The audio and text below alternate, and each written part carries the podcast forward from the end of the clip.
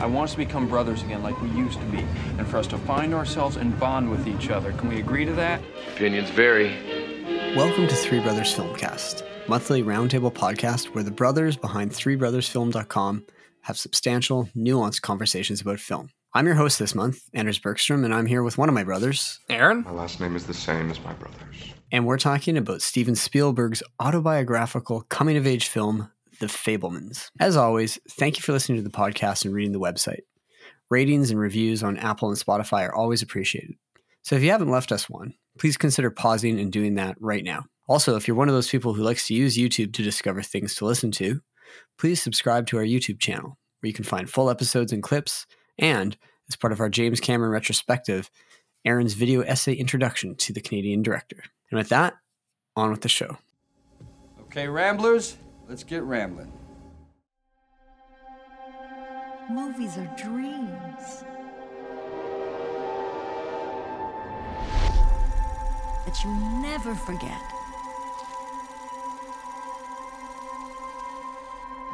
Sammy?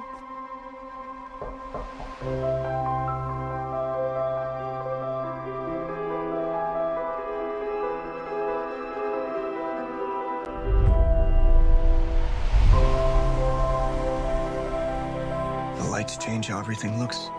It's hard to find our house. Ours is the dark house with no lights. In this family, it's the scientists versus the artists. Sammy's on my team, takes after me. In the age of intellectual property and franchises, Steven Spielberg remains one of the few popular directors whose films are an event just based on his name. In the case of The Fabelmans, the film has the additional interest in turning the camera on himself in a way. The Fabelmans is a thinly veiled autobiographical look at Spielberg's own childhood and teenage years, and the difficult relationship between his mother and father, and his discovery of cinema as a form of personal expression. But in an age of superhero films, this isn't just Spielberg, the origin story. The Fabelmans is a lovely and moving account of a boy in a family torn between art and science. The Spielberg stand in is Sammy Fabelman, played for the bulk of the film during his teenage years by Gabriel Labelle and by Mateo Zoryan as a small boy. Sammy's family are Jewish, which causes Sammy to be singled out at high school and make them feel sometimes alone in the world. His father, Bert, played by Paul Dano, is a computer engineer, working for RCA, then GE, and finally IBM, taking the family and his best friend, Uncle Benny, played by Seth Rogen, along with him, as his job takes him from New Jersey to Arizona and finally to California. And this causes some stress for Sammy and his three sisters, as well as their mother, Mitzi Fabelman, played by Michelle Williams. Mitzi is a concert level pianist. And while Bert is in many ways a supportive husband, Mitzi finds herself unhappy and unwell, impacting Sammy's life in ways that he could not have imagined. The film begins with Sammy attending a viewing of Cecil B. DeMille's The Greatest Show on Earth as a small boy. This is his first movie as a kid. Later at home, Sammy recreates the train crash from the film with his radio controlled train set he gets for Hanukkah, and he films it with his father's 8mm camera. As his mother points out, this way, he only has to crash the train once, but he can revisit it over and over until the small boy can come to grips with this frightening scene in the film. From then on, Sammy is a film whiz kid, creating westerns and war movies with innovative special effects as part of his scout troop. His father admires Sammy's skill, but isn't certain that a life making movies is going to pan out. Film that not only becomes the medium by which Sammy processes his various fears and also how he discovers some deeper truths about the world, but it mediates between his mother's artistry and his father's technical prowess. Now, it'd be easy to read the film as overly schematic and sentimental, and we'll see how you think about this, Aaron.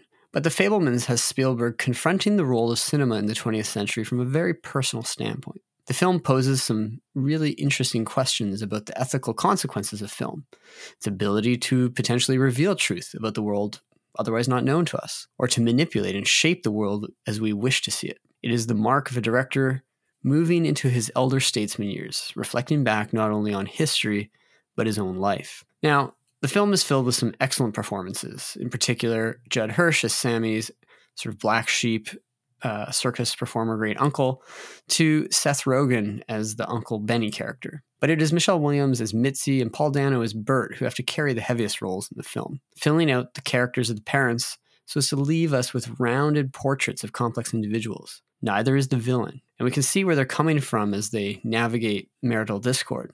But the consequences for Sammy's life are very real nonetheless.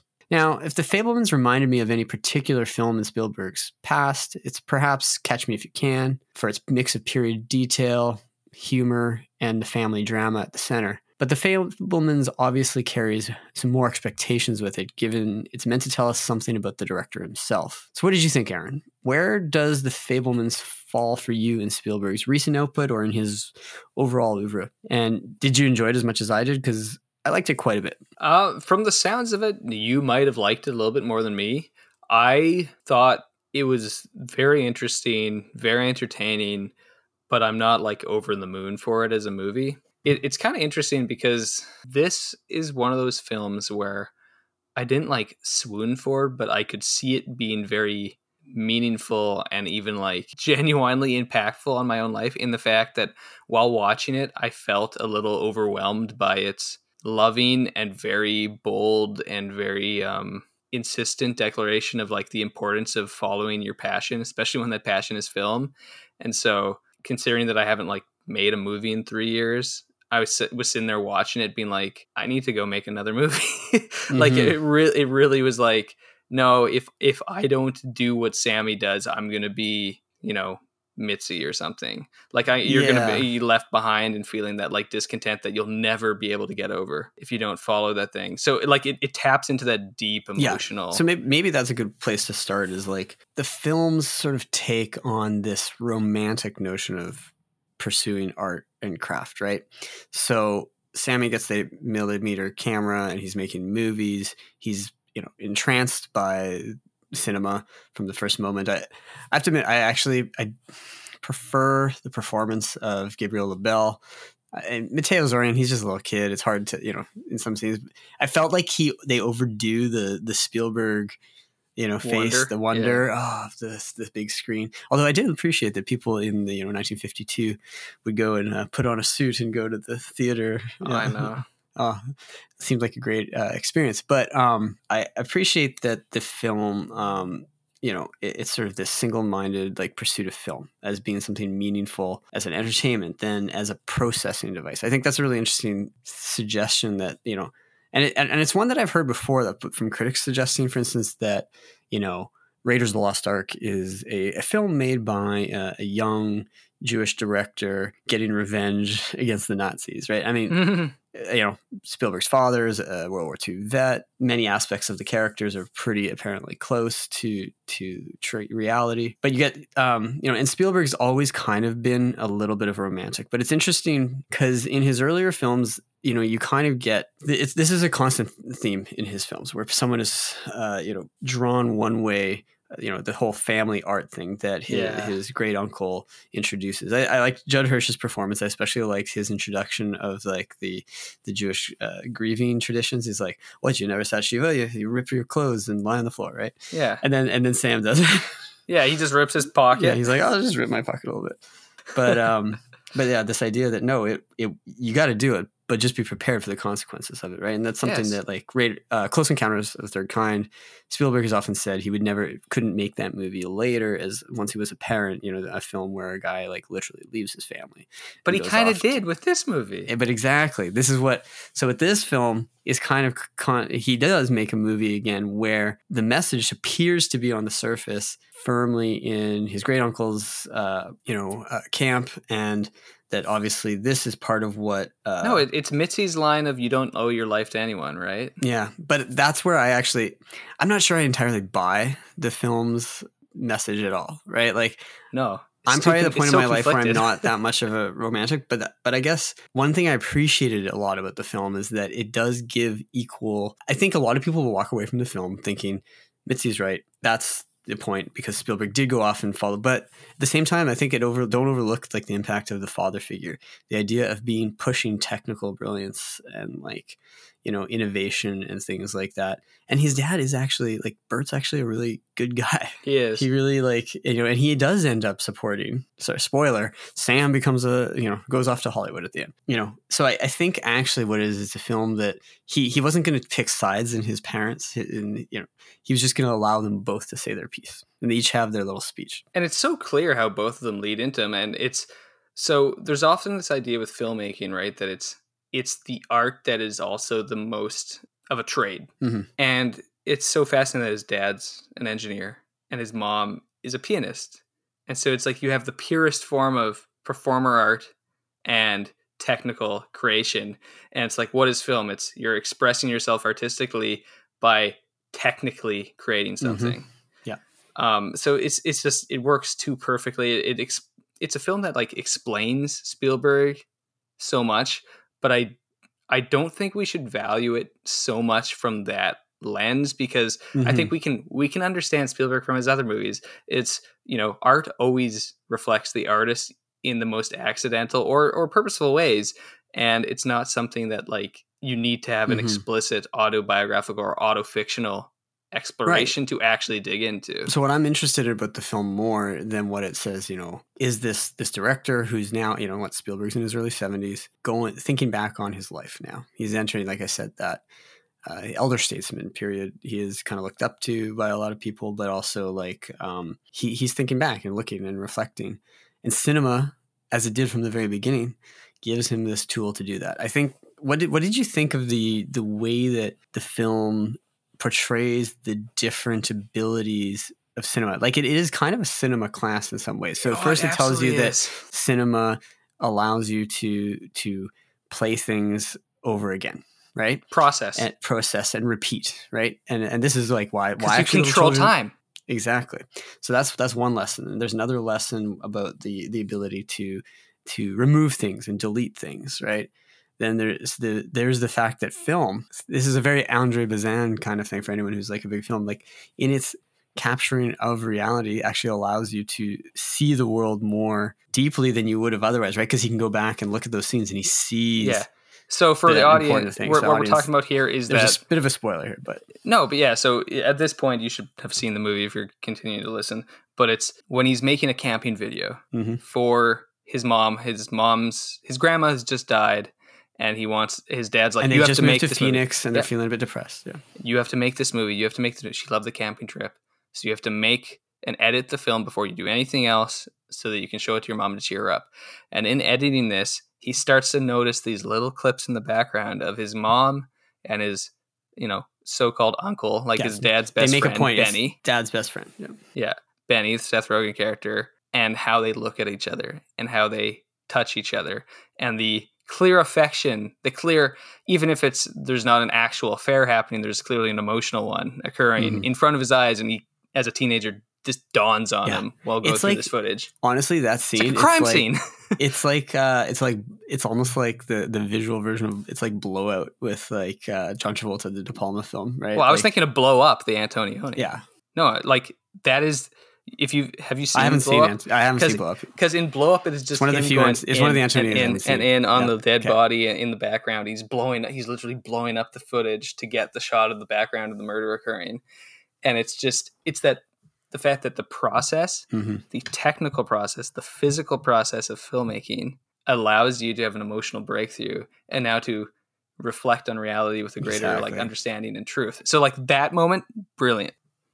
I want you to make a camping trip movie. Uh, you can learn how the editing machine works while you do this. It'll make your mom feel better. Yeah. That last night when she danced in the headlights, that'd be great. Get to it tomorrow, okay? Um, tomorrow's when we start shooting. Escape to nowhere. We're shooting all weekend. Shoot it Dad. Next weekend. We got like 40 guys coming to be in the movie. I'll, I'll, work on all the camping trip stuff on Monday. I'm asking you to do this now for your mom. yeah, and I said that I will, just not tomorrow. Don't be selfish. She just lost her mother. That's more important than your hobby. Dad, can you stop calling it a hobby? It'll cheer her up, watching this. It's something we can Her do mom to- just died. It's, it's, how is that going to cheer her up? Because you made it for her. Yeah, and then the last lesson he learns is when he makes the uh, beach movie Yeah, skip for the day. school and for school skip day, which is like a total '60s like you So know, good. beach movie. And the the I forget the name of the I should have The jock up. character. The jock matter. character is who's been tormenting him and uh, is but is portrayed in the film as the hero of the day, the, the of the school, the sort of you know this blonde like sort of like beach god, right? Yeah. and he's he's angry and he's upset. He's like, "That's not how the reality is. Why did you do that?" He's like, and it's like because that's the better story. Yeah, it's like maybe I did it to make you feel bad. Maybe I did it Yeah. um, because I want you to apologize to me. Maybe I did it because it makes my movie better. exactly, and it's like, but also the so the ability of cinema to to misrepresent to uh, create a myth to you know in that way. So it, it is really I, I those are the moments I liked those. But you also forgot the one other moment, which is the moment where he makes the film of coming into the new house they never live in, yeah, yeah, which is the idea of he's portraying what could be and not Yeah. what is. the possibilities of the future in a way, Exactly. which are It's- all things that Spielberg would do in his movies. Yeah, so like this is one of those movies kind of similar to what i said a few minutes ago where there are aspects of it i found profound to a degree that is like alarming and very like i want to wrestle with it hmm on a very deep level. And because i think all the filmmaking stuff is so perceptive it, the, the fact that it like digs into the process of filmmaking it pays so much loving attention to the technical and The the, procedural the fact that even just Taping putting the film the- into the reel the taping the fact The that he's using the old um i don't know the, the name of the editing yeah. There's a name of the machine, but for eight like film, vitriola like or a- whatever but like cutting them together and but even like you know it's to make his little movie magic there's he's poking the pinholes For the the gunshots, yeah. and the scene that i loved is the dawning realiza- realization of like direct directing an actor so when he's Yeah. making that when yeah, he's with making the, with war movie guy and his scout. exactly He's like, he's out- got oh the scout buddy and he's like oh we're doing real acting here he's like yeah you're you're coming over this edge and Uh, just you all all these sent all men- those men to their yeah, death. d- he's like, no, I didn't kill them. It's like, no, but they're dead because you couldn't save them. You're their leader. You ordered them into this, and he's and then the guy's so talking, and he's no, but he's starting to say it, and he's Yeah. starting to get emotional, and then the actor's like, oh, this is heavy stuff, and it's it's just, and then he goes and acts so well what like fifteen he. year old kids. Yeah, and he forgets his like he forgets his mark. He just Yeah. keeps walking because he's walking. so into it. How long it. are you gonna make let him walk? Right. the movie's the really thing about- funny. the thing about this movie is that yeah, it, that's partly why I but thought like that Catch If scene's so true that's so Yes.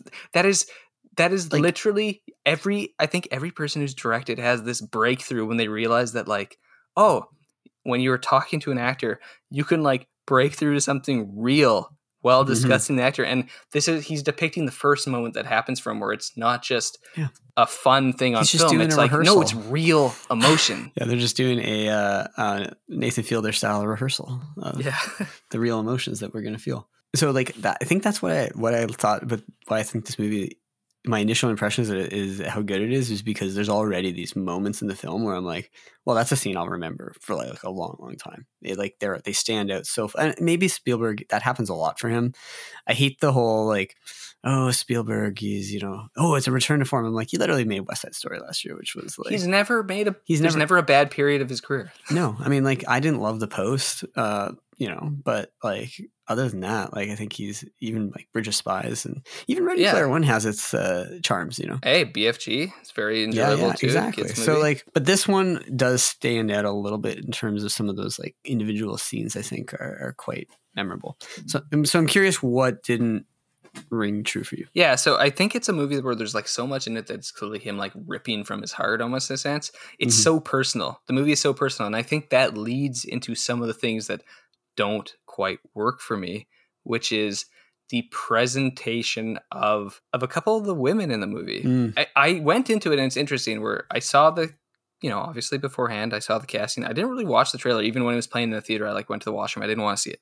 I'm Yeah. like, I don't want anything like seen. I, I'm just gonna go in blind. That's kind of how I prefer for most movies now. And I was like, oh, Michelle Williams, Paul Dano. Ah, Michelle Williams. That that's like good casting. Uh, like she's such a sturdy actor. And then Paul Dano, I'm like, oh, that's kind of interesting because Paul Dano is a very hit or miss guy in the sense that I think he's like incredible in some movies, like Love and Mercy, or Yeah. you know, controversially, I think even for a movie that most people think is is amazing, like There Will Be Blood. He's amazing in that movie, Yeah, I yeah, think, absolutely. but he's infuriating in that movie. I, I found it interesting. If you talk about actors moving into different periods, Dano has been kind of toying with playing older characters for a while. I mean, I think he's rough about my age, around Yeah. 40.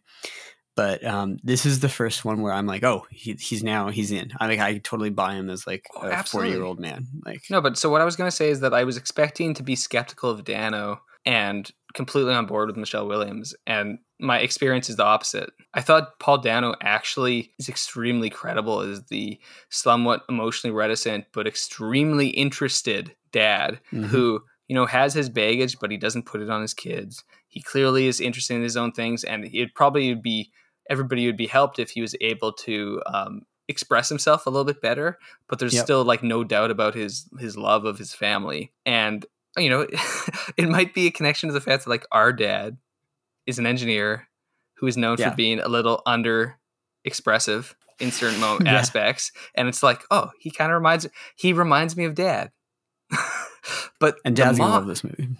oh absolutely because it's also going to bring him back to his childhood because he- exactly. he's roughly, the same age as Spielberg. Yeah. yeah, but Williams is just it's such a tricky thing when you approach a character who is a in this sense she Melodramatic is- person. She, yeah, a melodramatic person, a troubled person. She's Mhm. depressed. She's got Yep. mental health uh, mental health issues. She is, you know, besought with other things in life that are not her life in front of her. Whether you know she wants to be a pianist, but she's got all these kids.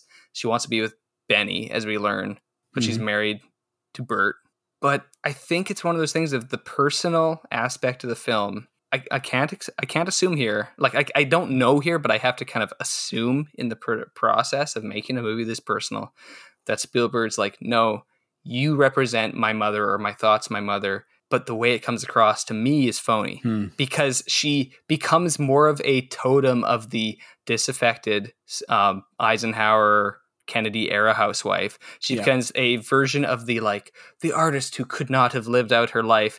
The idea of the like woman being flighty and not really there for her family. She buys a monkey. She, you know, she doesn't unpack the thing. She's no longer cooking. And she's it's like, oh, she's doing things that are kind of extravagant and a little bit inappropriate in front of the kids, like dancing in her in her like see-through yeah. nightgown. And there's a beauty there, but the character becomes more of a totem than a person. Yeah. And I think that might be that like it might be a reflection of his complicated relationship to his own mom and how he sees her in his life. Mhm. Bec- but it's just like some of the things she says, whether it's the line, you don't owe anyone your life, where it's like, that's a self justification. She's trying Exactly. to justify the fact that she doesn't want to actually be there for the family. She's Yeah. not talking to him, she's talking to herself. Although, you know, one and one aspect where she's wrong, literally, is that your kids, you did bring them into the world. You do actually owe yes, them. that's my whole thing. I'm like, if you have a kid, you actually that that's There- the lie. That's not true You- anymore. Yeah. you you do owe that person everything. That's the whole point of it. You know, I I'm always um, hesitant to cr- critique like criticize an actor for their approach to a character, but I just don't think the way that Michelle Williams played the kind of ticks. I think really she worked for me. it too arch and Yeah. not as grounded as everybody else did, or or as like everyone else. Not that they were grounded. Like she's her performance doesn't quite match the rest of them. I, I agree. It, hers is theatrical, and the rest of them are kind of just conventional movie performances. And I think that um, oh, what's his name? The the guy who plays Sammy, the, like the main, Yeah, Gabriel LaBelle. yeah, Gabriel Labelle, LaBelle. He's really good. he is very good. and he's he's great in bo- in like the two senses. He's he's great as this kind of eyes of the audience. He's so good as that just kind of quiet watcher. But the scenes where he has to vocalize or express himself or make jokes, like they all land really Yeah, well and really authentic. It's quite funny. and so it's interesting having that balance where you're like, it's just weird to, yeah. M- Michelle Williams seems phony in the movie to me, and I don't know whether that's her fault. Intentional or not, yeah. Exactly. It's like, is the mom just playing out this dream I in her life. I think it kind of is intentional because of the nature of the character. I guess that's how I read it. I I've, I I do sense what you're saying. I like like it's not one of those situations where I don't. I get what you're saying. I think I just read it as more in, not only intentional on the part of the director, but intentional on the part of the character and the way the character is expressing herself. Um, but I, I did really like, yeah, I remember the name Uncle Boris. Uncle Boris. That's such a good scene. Judd he's Hirsch. He's is there like it's one of those like for anyone who's expecting a lot of Judd Hirsch in this movie, who I, who I really like as an actor. No, he gets he's it's a one it's a one sequence. Uh, he still might get an Oscar nom for it. Honestly, he might, yeah. The other character who, if you want to talk about the humor in the movie, oh my goodness, uh, Chloe East is Monica, the girlfriend, the overly Christian girlfriend. I was dying at some of her stuff. It was just painful. She's really funny. But so She's very so funny. so Monica Monica, I would say I actually think of similarly. Not the performance. To I think Mitzi? the performance is quite Yeah. good, but it's similar to Mitzi in the sense that the presentation of that aspect. So in this part of the film, Sammy goes to a new high school in Northern California. And it's a very Christian high school, as he learns. There's not many Jewish And there's some people around anti-Semites. and there's anti-Semites who start bullying him, and then he falls in with this girl who's very Christian, and she's like, "We're gonna, you know, ki- come over to my house to pray," but she really just wants a kiss. Yeah. And it's like, oh, she's got a, you know, mural on the wall of her the men she loves in her life, and there's a bunch of Jesus pictures, but there's also like Hollywood stars. Yeah, then James she's like- Dean and yeah, and Elvis. she's like- and, yeah. Jesus, you know, Jesus is sexy, like, and she's got a big heart He's around, like, isn't like, that sacrilegious? no, and she's like, no, he was a man, and he was a hot man. he came to like, life. he was a cute Jewish boy, just like you. yeah, Which is the line that killed in the theater when I saw it. He came to us as a man, a handsome young man. He could have come as a girl or an old man or someone with leprosy, but Well, nobody knows what he really looked like. probably he looked like you. Oh, because because he was Jewish. A handsome Jewish boy.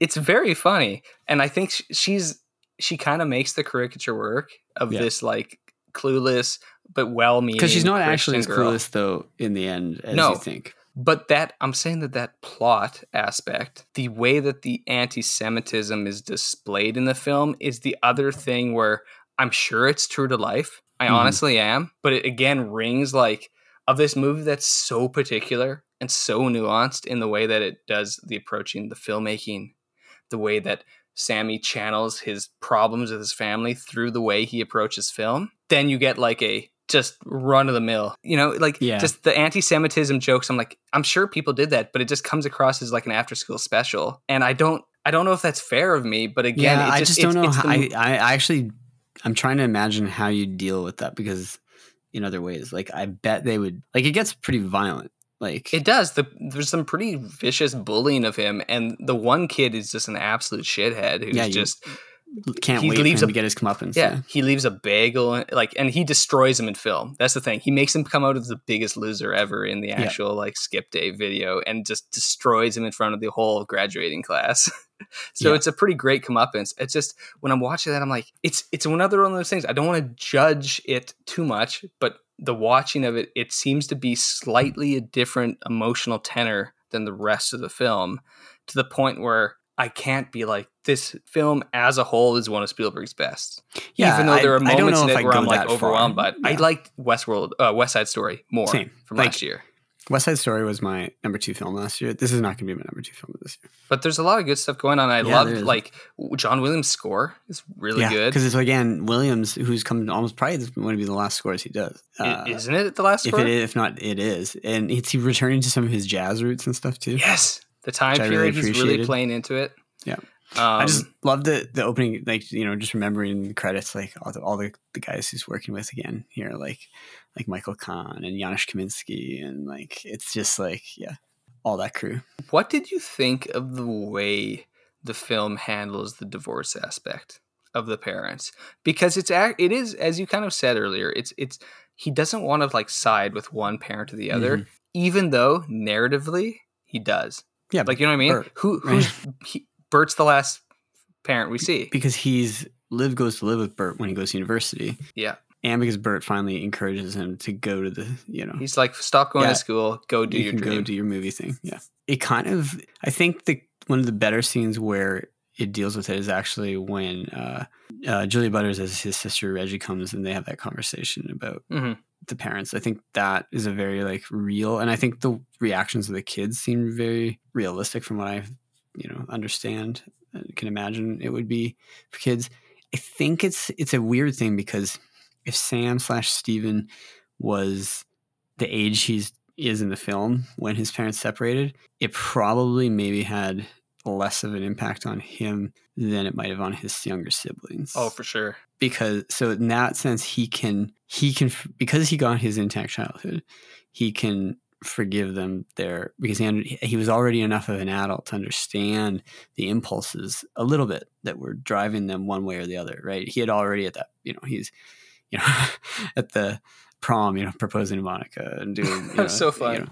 know. um so so yeah I, I see what you mean but because it's, so ultimately because it's so focused in the end on sam's perspective i don't think you get a full treatment of that and I, you could imagine a different movie maybe from the point of view of one of the younger sisters or something where this Or is, one of- is Or one yeah. of the parents. or one of the Yeah. parents because yeah you know I, what is because bert's so emotionally reserved it's hard to know but he's clearly like kind of devastated by this Yeah. and feels doubly betrayed because it's his like it. best friend too right like but he also understands because he's like he want he does want her to be happy No, but also, what is the other implication with Bert? What makes Bert a very interesting character is that the most important thing in his life is the work. Yeah. It's the fact that he can create these computers for IBM. And as he says at one point, where he's like, Benny was, and then he pauses, is my best friend. Yeah. But I don't need him anymore. And what he means is like, I he don't need him in the work, work but it also means that I don't need him personally because the work is my life. exactly yeah, and that's, that's, the point. that's the kind of mindset that passes on to Sammy, where the work is the life. Yeah. Which again, it's like it's it's interesting how this movie fits into a lot of other um, nostalgia pieces this year, and I think this Mm-hmm. is one of those years that we've gone. You know, we've gotten several love letters to the movies. I haven't seen some of the others. I haven't seen Empire Light yet by Sam Mendes. I haven't seen Babylon by Damien Chazelle. So I, I don't know what kind of tenor those are taking, but I can compare this movie to some of the nostalgia pieces that are auto fiction by these filmmakers. I Armageddon would- Time. yeah, Armageddon Time by James also Gray. jewish family Yep, which this movie is very similar to me. It, I find very similar. It, it has nothing to do with filmmaking Armageddon Time, Mhm. but it's also that trepidation over the things that make you the person you are now and the regrets of how the very thing that makes you the person you are now is also born out of something that you can't kind of wish you could go back and change about your family circumstances or whatnot. You get Charlotte Wells Aftersun, which is one of the best reviewed movies of the year, and it's her Scottish filmmaker, um, her feature debut, and it's about like a Turkish holiday between this dad and his dad, who's too young basically to be a dad. He's like turning 30 in the movie, and he's got like a 13 year old daughter, and they're on vacation together. He's clearly not with the mom, and he's he's depressed, but she's not old enough to really like understand that, and so it's about coming to the realization of like, oh, your your parent is like a person beyond you, mm-hmm. and it's all about that. And so it, again, melancholy. And then you get even stuff in like the spring. Some of these movies that fell back, and then you get, you know, something like Apollo 10 and a half, which is Richard Yep. Linklater's childhood, which is much livelier and but it's so it revels in the details. yeah and it also is another where the the father is like in like working in engineering and stuff Yeah. Working at NASA, but a kind of not a glamorous job at NASA. but it's just interesting. We've gotten that, yeah. we've gotten so many of these movies this year from these major directors and you know one new director but who's now making a name for herself and it's it's interesting to read this film within it and be like you know if this movie had come out four years ago i kind of feel like the expectation would have been oh it's just this love letter to movies. It's this uncomplicated nostalgic piece. And it's not. No. It's it's nostalgia but in like the true sense of being really mournful. Yeah exactly bittersweet. Because it's it's it's showing his love of this thing that he's made his life doing but also how that precludes him from fulfilling some of the other things that he wishes I wonder if some of these movies that are, you know, treating this sort of I don't know if you want to call it end. It's almost like the end of cinema in a way. It- really it's, is. like disturbing. like as HBO Max deletes movies and Yeah. and studios are like, yeah, we're just not going to do that anymore. As as the theatrical window, you know, theaters close and um, the theatrical window sh- shrink, shrinks, and every movie in theaters is only a giant blockbuster. It's like, yeah, our, you know, e- every ten years you get an op-ed from a major Mhm. film writer being, "Is this the end of movies?" And it's like, it might be, Yeah. for real. it's kind of like, but I, and I don't want to be like uh, we talk about this a lot on the podcast, obviously. But um, one thing I've always found interesting is thinking of like the cinema as being like particularly tied to an era, which is like it's the it's the art form of the 20th century, right? Yeah. the long 20th century. In the same way that the novel was the the art form of the long 19th century. And in the same way, at the very end, you get stuff like Proust writing, you know, reflecting on the possibilities of the novel to look back on his own life and, and examine those kind of things in a way, you know, like not, not I'm not saying that Fabelmans is Proust, but it's uh it is as much as Spielberg in his popular mode of filmmaking that other yeah that people you know I think actually the thing that maybe kind of bugs me the most is that like this movie like I saw it in our city at our local like art house cinema. And I know it's playing on a few multiplexes simply because it's Spielberg, but like I feel like if this had come out, I don't know, not that it maybe could have given the subject matter like 10, 15 years ago, this would have been a much bigger movie. Yeah. In it would have been a like- catch me if you can style hit. Exactly. It might have made, you know, 100 you know, million. hundred million dollars exactly. And now this is like you, you got guys like Spielberg and Scorsese who are like making the art house, and that means that like the art house doesn't even have room for other people. But so it's uh yeah bittersweet in that way. It is, and it's also weird because this. I don't quite understand why the mo- why the movie wasn't released in December because it's like it starts with Hanukkah. Like, yeah, it literally make it should be like coming out this. Friday. Like Yeah, literally Hanukkah starts next like Monday. So it's a good Hanukkah movie. yes, there aren't very many so, no, that, that I know of. So I, I actually appreciated those early scenes. You know. When they're driving through and ask him what he wants for Christmas, he says Christmas, or for Hanukkah, and he says Christmas lights. yeah, And the dad's like, Jews don't have Christmas lights. I thought, but we have, but the way his dad, like, because Bert is always actually somewhat of an optimist in many ways, weirdly. But we have eight candles, right? yeah, And, and so eight he's candles like, burning in the window. Yeah, exactly. So you know, it's. It, I asked, I thought, I think those are nice touches, and it actually that makes me. I really appreciate Paul Dano's performance in this film. I think he's he's very good. Well, I just the movie But it's is not. A, it's not as flashy though, right? So. no, it's not his Riddler. Oh, no, but it's not Yeah. big Paul Dano. exactly. It's it's actually quite internalized and subtle Paul Dano. hmm which is is a very good performer. Yeah. But um, it's kind of funny, yeah, with the uh, like comparing to Armageddon Time again. It's another movie that often talks about the Jewishness of the characters and makes it an explicit part, and that's in the 1980s, so it's a slightly different environment where there's not an implied anti-Semitism in the people around, but it's the idea that the Jewish people within that film are starting to kind of pass for white to the point where they, even though they tell themselves stories about the Holocaust at home during dinner um, and about their differences, they like to take advantage of the fact that, for all intents and purposes, nobody cares in some Mhm. respects, and like that's a part of it. And this movie doesn't have that, but they do kind of feed into the, the like the the Jewish American experience is very key to both these films, and I like Yeah. that specificity, especially see- as it but you see into that beginning movies. to happen when they go also the like in the camping trip Yeah, and Bert wants to sing that song Yeah. and then Benny makes it a big joke the? Yiddish, yeah, Yeah. Actually, Seth Rogen's quite good here. He's used well for Yeah. being. He's not going outside of his like Seth Rogen zone of performance, but he's used really well for the story. exactly I feel like he got the the role in this because of the uh the you know the pickle movie that he made in a sense that his his ability to like also like do both comedic and treat like the the family dynamic stuff No, you know why I think he got it is because his chemistry with uh, Michelle Williams from Sarah Polley's Take oh This yeah Waltz. from Take This Waltz you're right good point. They play a married good couple point. in it, yeah so they know each other and they're comfortable with each other, and they have Yeah. an easygoing nature which she does not have with Paul Dano. no no You think whatever bad things you want about me, kiddo, but you stop making movies, it'll break your mother's heart. You will break her heart, I mean it. She doesn't deserve that, not from anybody, least of all from you. And what about what about the ending the, I, the ending scene of this film is like on yeah, its I, own okay, right? no, I love the ending too so good, much. Too good. But what the best is that the visual joke at the very Yes. last scene. Where the camera actually the camera shifts actually shifts up. so that this Yeah. it's because if the if the horizon at the top, Top. it's at the bottom it's interesting but if the middle it's boring Boring. yeah. Ah, David Lynch.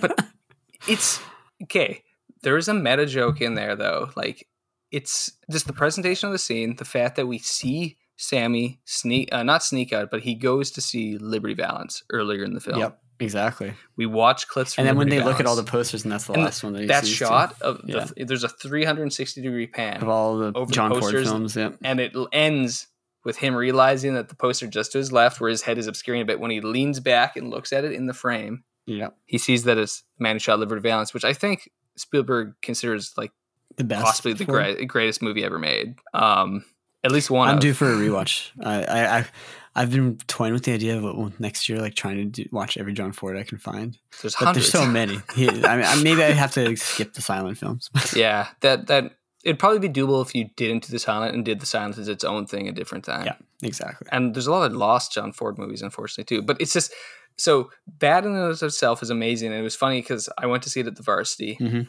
in Toronto, and there's you know it's the movie theater known for having like a lot of old folks go to see movies there. Yeah.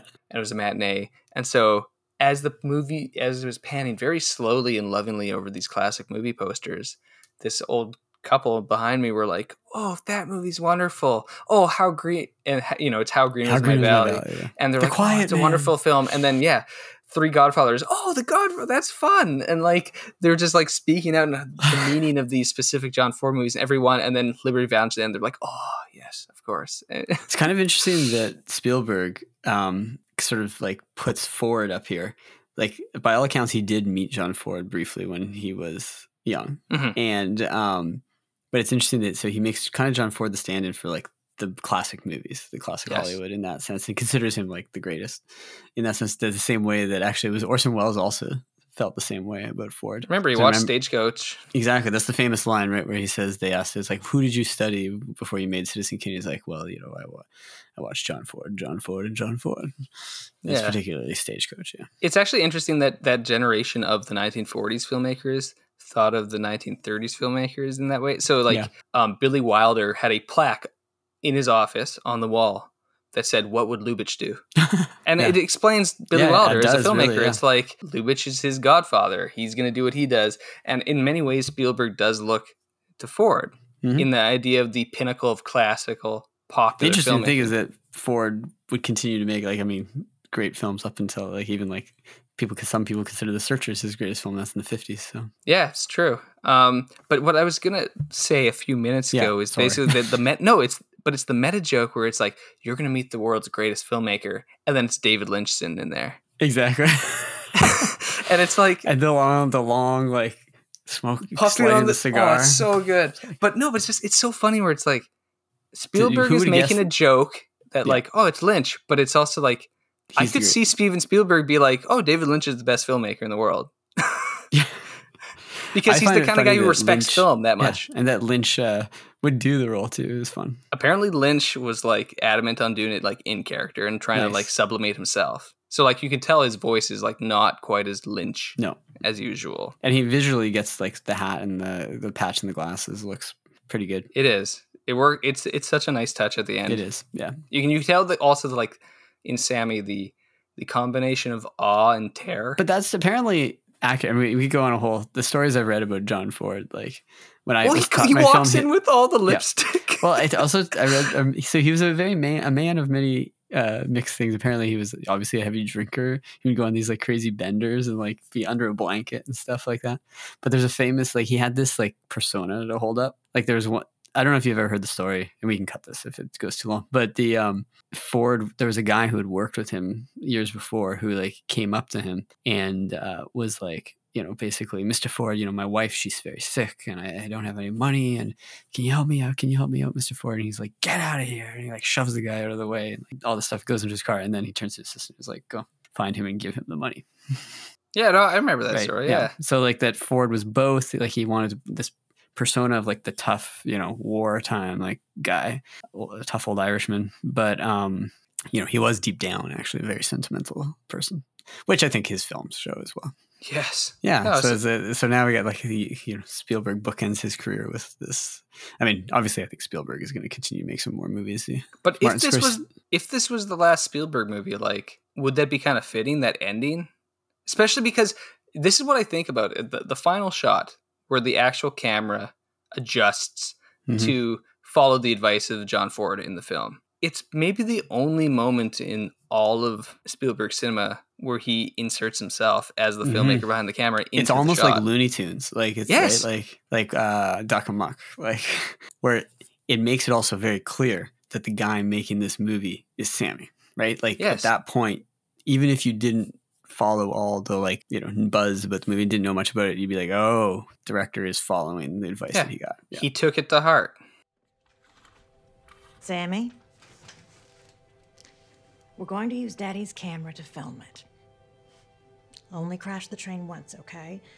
Then, after we get the film developed, you can watch it crash over and over till it's not so scary anymore. And your real train won't ever get broken. One more thing, Dolly. Let's not tell your father. It'll be our secret movie, just yours and mine. Okay? Okay. Well, thanks for listening, and we'll see you next time. Goodbye, Mr. Bond. I bid you farewell.